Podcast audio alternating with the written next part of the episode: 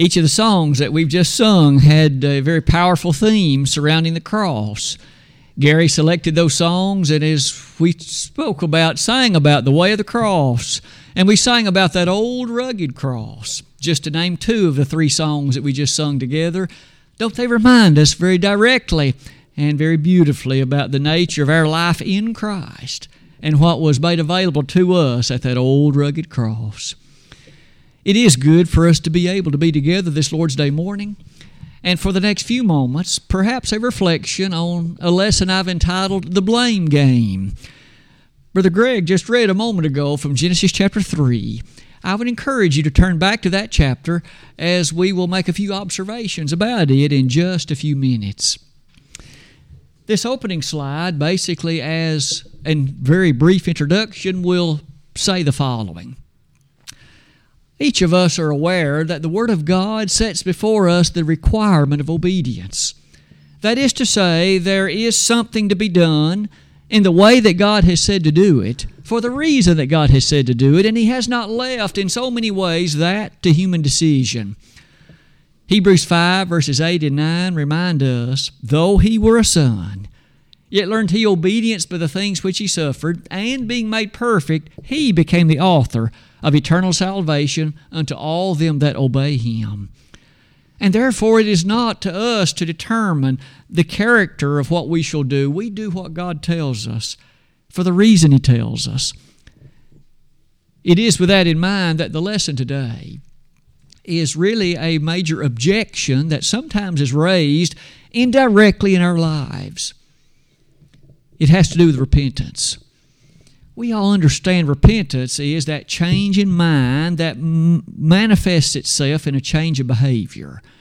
Doing things differently than what I've done in the past because my mindset is different. I see it differently. I understand what I was doing, in fact, was an affront to God. And He tells me not to do that. And because I love Him, I wish not to do that anymore. Well, to say all of that is to say, you and I may well on many occasions find ourselves in positions we learn that God says something ought not be done. However, there's a major obstacle we have to hurdle, and sometimes it is a great one indeed. It has to do with blame. And that's the reason I entitled the lesson as I did The Blame Game. How often in life do you and I find ourselves challenged on some point? Perhaps it has to do with the Bible, perhaps it doesn't. But someone challenges us and we excuse our behavior. We justify ourselves in light of what we have done, and we will offer some reason as to why we did it that way. And because we think we're justified, we have little interest in changing. Perhaps we have no interest in changing. And therefore, there's a big hurdle to be crossed. This next slide will be one that sets that more clearly before us under the banner of casting blame.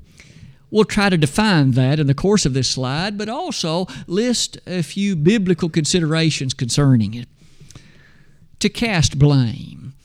I just mentioned how frequent it might be to be questioned or challenged, or at least some observation made that, well, your life is not as it ought to be. And you and I so often quickly will reply with a justification for why we did what we did, the way we did it, and because we think we're justified in that, we really are not likely to make any changes. Consider a family. That teenage son or daughter was told you be home by nine o'clock, and nine fifteen shows up. The car pulls in the driveway, and dad and mom ask, "Where were you?" Tra- traffic was slow.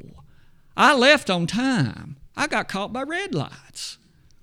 And one by one, these particulars are mentioned that the person often thinks justifies not doing what dad and mom said do. And therefore, I'll cast blame on the red lights. I'll cast blame on the traffic. I'll cast blame. My friend got sick and I had to pull over for him or her to throw up. Any number of things might be offered with the intent of excusing the fact I did not do what dad and mom said I should do. Sometimes that happens at the workplace. Sometimes it happens in the church. The elders may encourage me in one way or another. Oh, but I couldn't do that this time. You see, My dad needed my help on this occasion. You see, I happened to have stubbed my toe the day before. I, I just couldn't help you. And one by one, we cast blame to excuse our behavior. You'll notice about the middle to bottom part of that slide that the word blame can be defined like this responsibility for something believed to deserve censure. In other words, somebody thinks that what I did or did not do was deserving of rebuke. And therefore, I will offer some justification that, at least in my mind, justifies my behavior. And therefore, I have excused myself. I had reason for doing what I did, despite the fact you don't think it was right. You can easily see, and we've all been there many times in life, the casting of blame. One of the things about that, though, that can be eternally disastrous is if we fail to realize the lesson we're about to study today. How does our God look upon blame? How does He feel about us attempting to cast the blame on somebody else? In Genesis chapter 3, we have arguably a very powerful presentation of the point, and why don't we thus turn to Genesis 3 and let me read the first 19 verses of that chapter. Verses 1 to 19 of Genesis chapter 3. Now the serpent was more subtle than any beast of the field which the Lord God had made. And he said unto the woman, Yea, hath God said, Ye shall not eat of every tree of the garden? And the woman said unto the serpent, We may eat of the fruit of the trees of the garden, but of the fruit of the tree which is in the midst of the garden, God hath said, Ye shall not eat of it, neither shall ye touch it, lest ye die. And the serpent said unto the woman, Ye shall not surely die. For God doth know that in the day ye eat thereof, then your eyes shall be opened, and ye shall be as gods, knowing good and evil. And when the woman saw that the tree was good for food, and that it was pleasant to the eyes, and a tree to be desired to make one wise, she took of the fruit thereof and did eat, and gave also unto her husband with her, and he did eat. And the eyes of them both were opened, and they knew that they were naked. And they sewed fig leaves together and made themselves aprons. And they heard the voice of the Lord God walking in the garden in the cool of the day. And Adam and his wife hid themselves from the presence of the Lord God among the trees of the garden. And the Lord God called unto Adam and said unto him, Where art thou? And he said, I heard thy voice in the garden, and I was afraid, because I was naked, and I hid myself. And he said, Who told thee that thou wast naked? Hast thou eaten of the tree whereof I commanded thee that thou shouldest not eat? And the man said, The woman whom thou gavest to be with me, she gave me of the tree, and I did eat. And the Lord God said unto the woman, What is this that thou hast done? And the woman said, The serpent beguiled me, and I did eat. And the Lord God said unto the serpent, because thou hast done this, thou art cursed above all cattle and above every beast of the field. Upon thy belly shalt thou go, and dust shalt thou eat all the days of thy life. And I will put enmity between thee and the woman, and between thy seed and her seed. It shall bruise thy head, and thou shalt bruise his heel. Unto the woman he said, I will greatly multiply thy sorrow and thy conception. In sorrow thou shalt bring forth children and thy desire shall be to thy husband, and he shall rule over thee. And unto Adam he said, Because thou hast hearkened unto the voice of thy wife, and hast eaten of the tree of which I commanded thee, saying, Thou shalt not eat of it. Cursed is the ground for thy sake. In sorrow shalt thou eat of it all the days of thy life. Thorns also and thistles shall it bring forth to thee, and thou shalt eat the herb of the field. In the sweat of thy face shalt thou eat bread till thou return unto the ground, for out of it wast thou taken. For dust thou art, and unto dust shalt thou return. The blame game. In the dawn of time, you and I observed here that in the blessed Garden of Eden, we noticed that Adam and Eve and God were such that a very interesting development took place. You'll notice on the slide before you that some of the first observations then will be this. The first one has to do with remember, blame is this which relates to censure in light of something that's believed to, to be deserving of rebuke. God had given orders to Adam and Eve. They dwelled in the garden, and the first thing is they were to dress and keep it. But not only that, he had said of all the trees in the garden, they had free access with the exception of one. They were not to eat of that tree in the midst of the garden, the tree often called the tree of knowledge of good and evil. Genesis 2, verses 16 and 17 had plainly said, In the day thou eatest thereof, thou shalt surely die. Now, you and I well understand God didn't mean they physically would die the day that they would partake of it, but rather what He said the sentence of separation from me will take place and spiritual death will ensue. And thus a moment of decision came. You noticed with me in Genesis 3, beginning in verse 1, the serpent appeared before Eve. This subtle serpent. And in light of the conversation that ensued, you notice very quickly that the serpent said something. He said, Hath God said, Ye shall not eat of every tree of the garden? The approach of the devil is often as simple as this God's words, in so many ways, tend to be very straightforward and very plain. And very straightforward, and the serpent's goal is to cause some degree of question concerning what God has said. Has God really said that? Are you sure? And today, legions are those who labor under this assumption. Has God really said you're not supposed to gamble?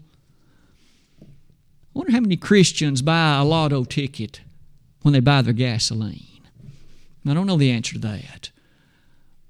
But how many times have has there been an interest in rethinking supposedly what God has said? Whether it be concerning gambling, whether it be concerning, has God really said that I'm not allowed to remarry because you see I didn't put my wife away for, for the cause of fornication? Am I really sure He said that? And if I can begin to at least justify or move in the direction of thinking somehow that that's all right, then I've excused my behavior. And I brought myself into a position, you see, to where I'm not under censure from God anymore.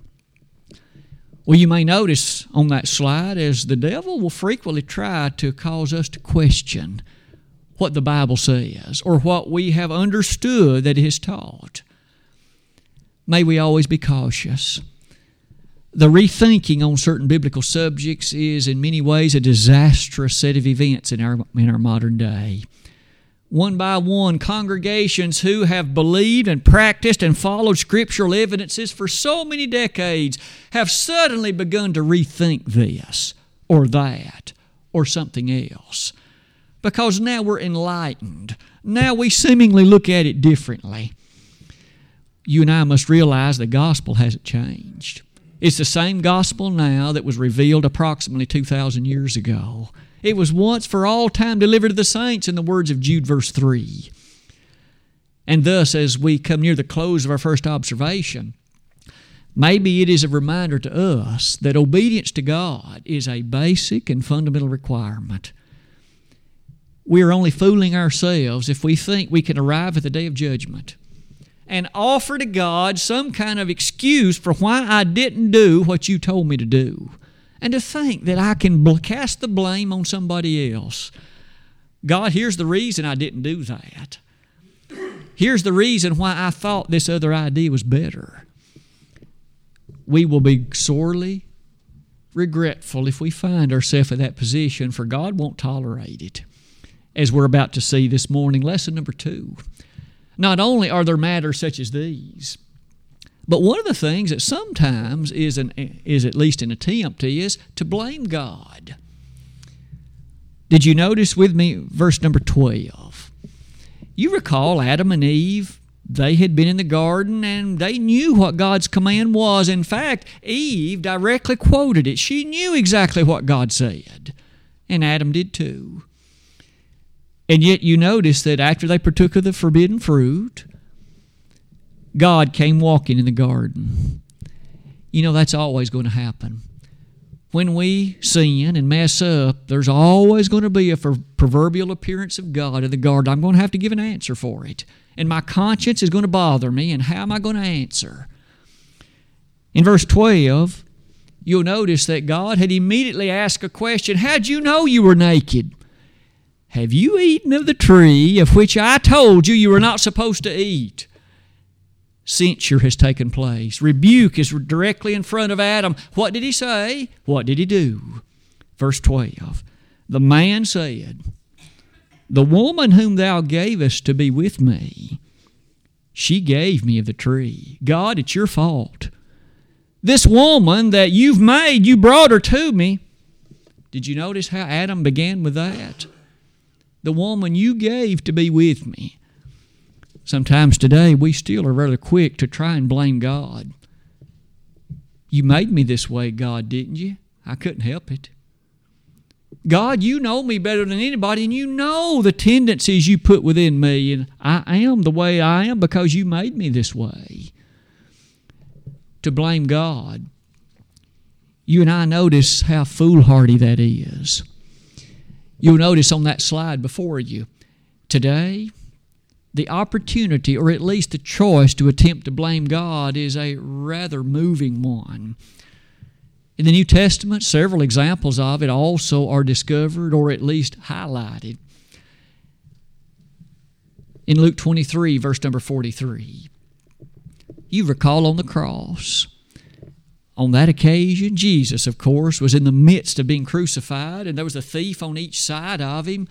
And you might remember even there that one of those thieves railed upon him, If you're the Son of God, save thyself and us. And you'll notice this effort, this, this attempt to try to cast the blame on somebody else. It's a bit interesting that the one talent man tried it. You recall him, don't you? The five talent, the two talent, and the one talent man. When the time came for the reckoning concerning the one talent man, I knew you were a hard man. I knew you reap where you, where you have not sown. And because how hard you are, I had to keep with this which I had. You begin to see the idea to cast the blame on God. You're too rigid. I knew how rigid you are and how strict you are, and so that's the reason I did what I did. You and I have got to think better than that. Because one by one, you begin to see, near the bottom of that slide, as we develop it further, did God accept Adam's reply? Oh, Adam, I agree that I gave that woman to you and she is the way she is because I made her that way, and you, you have a good point. God didn't say that. In fact, as we arrive at verse number 17 and following, God will directly place a punishment upon Adam.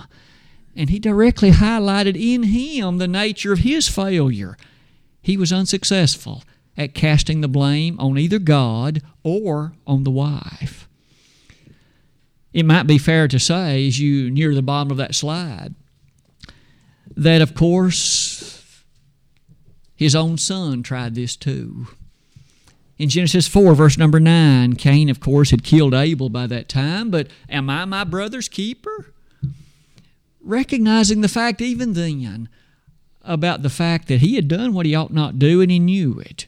And yet to try and say, Am I my brother's keeper? One last thing on that slide then will be God cannot be successfully blamed. He doesn't tempt anybody. Neither can anybody successfully cast the blame on him for our failures in any way. It is not his fault. Thus, let us put to rest that consideration and let's notice one more. Because even if one doesn't try to blame God, how often is it that we might try to blame somebody else? And I mentioned it earlier, but let's develop it more thoroughly. Isn't it true that after making mention of the woman that you gave me, she gave to me and I did eat? God, it isn't my fault. This woman, Eve, she's the one that gave me the fruit, and I simply was being a dutiful husband to blame others. I mentioned earlier, as you and I can think of a host of examples in our lives about times that we have not done perhaps what our parents told us to do, or our grandparents, or even others, and we offered reasons that we thought justified it. casting the blame on somebody else, casting it on some other circumstance. And all the while, hopefully, putting ourselves in a position of removing the blackening of character that otherwise would have been ours, and we were thus justified in what we did. Verse 12 The woman whom thou gavest to be with me, she gave me of the tree, and I did eat. She's the one that messed up God. She's the one that, in fact, faltered and failed. She's the one. She even had stated to the serpent what God had said. And she's the one that failed. Now, it's true, she gave to me and I did eat, but the principal fault is hers. Can you and I be guilty of this? Sure, we can. The casting of the blame on somebody else. You'll notice that Eve tried this too. Look at the next verse. So, after God had asked of Adam, or at least enjoyed that conversation from him, verse 13, the woman now, or rather, the Lord God now said to the woman, What is this thou hast done? Oh, one more time. Here's another person, and let's see how she reacted. Verse 13 The serpent beguiled me, and I did eat. And so the woman, rather than making confession, rather than making observation, yes, God, I have failed, this serpent, he's the one that tempted me, he's the one that beguiled me, it's his fault. Somebody else's fault. As those ideas, at least, are so common in our behavior, they are constant challenges, aren't they? The challenge that I've asked you to observe about the middle of that slide begins with this one. How often is it in the Word of God? When Aaron and the people, of course, Moses was on the mount and had been there for a long time, and yet the people were getting restless. Aaron apparently held jurisdiction over the making of a golden calf, and when Moses came down from the mountain, Aaron, what is this you've done? Aaron said, You know, Aaron, you know, Moses, what these people are like. They're bent to evil. It's their fault. Aaron tried it. You and I can think of other examples in the Word of God wherein an attempt was made to put the blame on somebody else.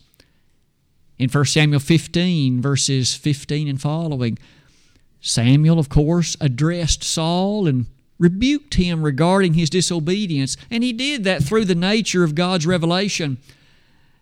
And Saul was quick to say, But I have kept the commandment of the God. The people did this. They wanted to offer sacrifice. And isn't that a good thing, Samuel? Cast the blame on somebody else. It's the people's fault. It's Eve's fault. It's the serpent's fault. Anybody but mine. Where do you and I stand in that regard today? Are you and I trying to excuse some behavior we've got? Something that we know that God desires of us and is in our best interest, and yet we try to blame somebody else. It's my children's fault. It's my parents' fault. It's my neighbor's fault. It's the elder's fault. It's the preacher's fault. Anybody but mine. And yet, on the day of judgment, we all understand that's going to be a foolish kind of statement. It's going to be wholly ineffective. Perhaps two more things as we close that slide are these. I would ask all of us to reflect on, in this instance, God did not accept this blame casting. In Romans 14 12, we read, So then every one of us shall give account of himself to God. Might we remember that singular pronoun himself? I'll not give answer for you neither shall you give answer for me. I'll not give answer for my wife and she'll not give answer for me. You'll not give answer for your children and they won't give answer for you.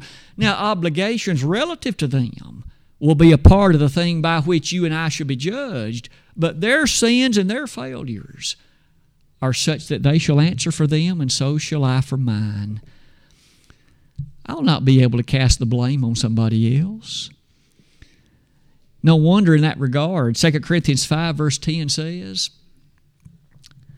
in that very interesting and powerful passage, we must all appear before the judgment seat of Christ, that everyone may receive the things done in his body, according to that he hath done, whether it be good or bad. And so the casting of blame brings us now to perhaps develop this application of it. I began the lesson by reminding us that I thought one valuable lesson for each of us in this could be a danger connected with casting blame. You know, it isn't always just out of saving face. Sometimes this casting blame can have a tremendous consequence on our failure to repent. I say that the following way. At the top of that slide, Adam did not change God's feeling concerning this. When he tried to blame Eve, when he tried to blame God, he was unsuccessful. God didn't say, You got a good point. And when Eve tried to cast the blame on the devil, God didn't say, You have a good point. And in all those other examples we noted, again, God never said, You have a good point. We have to take responsibility for our behavior. We live in a society where that has become a rare thing. We want to file lawsuits and blame somebody else. We want to call somebody else to take the fall for what I have done. And the book of God will simply not permit that. We are each free moral agents. We are each those who have the capacity to make our choices and decisions in light of obedience to God or our failure thereof is our choice. Oh, if only our society would better appreciate this. In every walk of life, isn't it so often the case that we want to say someone else is the cause for why I am this way?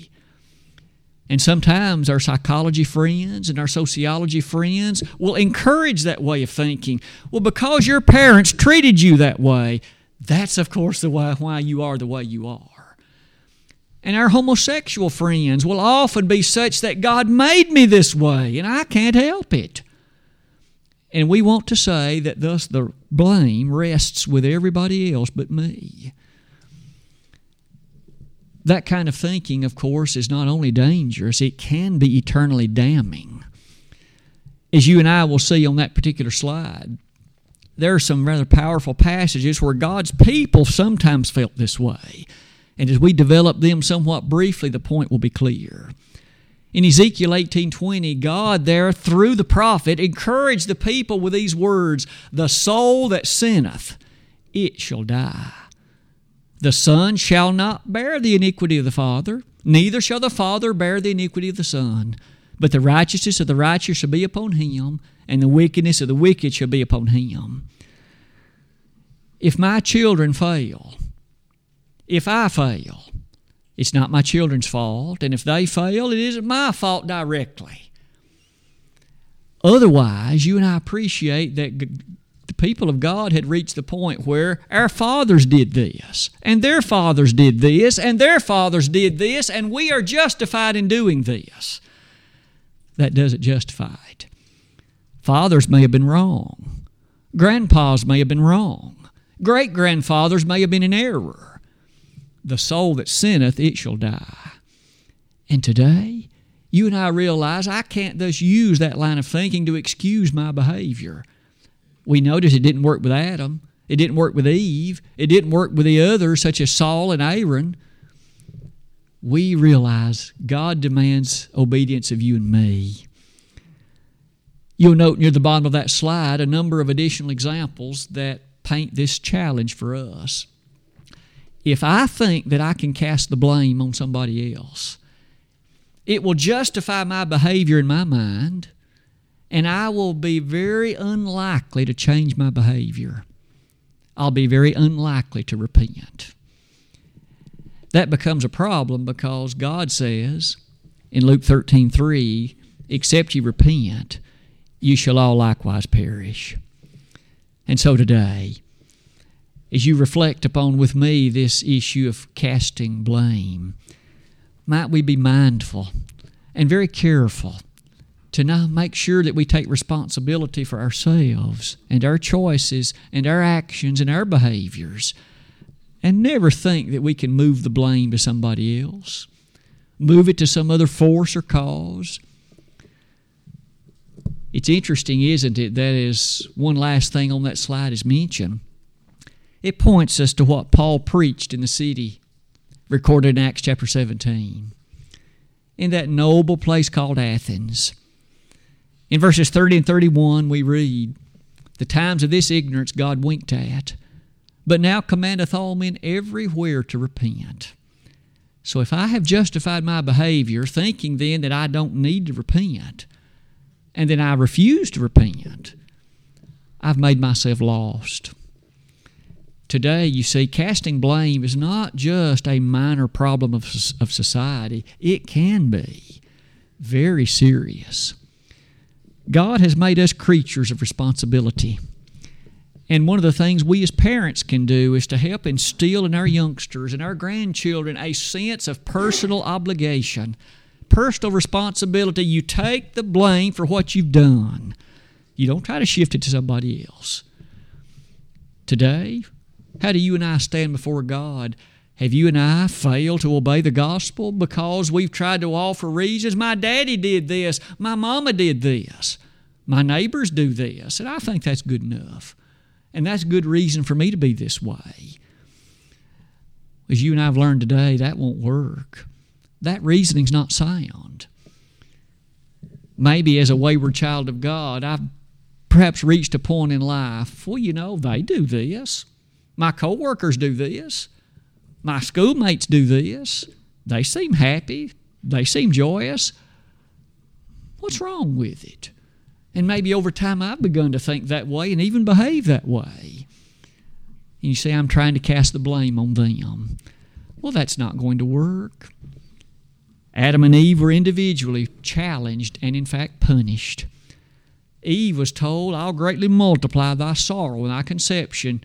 Your husband will rule over you. Verse 16. To Adam, he said, The ground's going to bring forth thorns and thistles, cursed because of what this you've done and you're going to have to eat bread by the sweat of your face until the day you return to the dust, for out of it you were taken. Today, what about casting blame? I hope we've learned from God's book how serious that can be. And if there would be someone in the audience today, in this assembly, in this grouping, that maybe you've come to realize that you've tried to start acting this way, but you realize now that it's not appropriate, we'd be happy to pray with you. We'd be happy to, in fact, approach the God of heaven on the basis of your repentance and confession, and your way of life can be changed for the better. If you've never become a Christian, why don't you believe in Jesus and repent of your sins, confess His name, and be baptized? If we could offer prayers of encouragement in any way as well for strength, we'd be delighted to help. The invitation is extended. This is a convenient time, and if we could be of some assistance, won't you come? While together we stand and sing the selected song.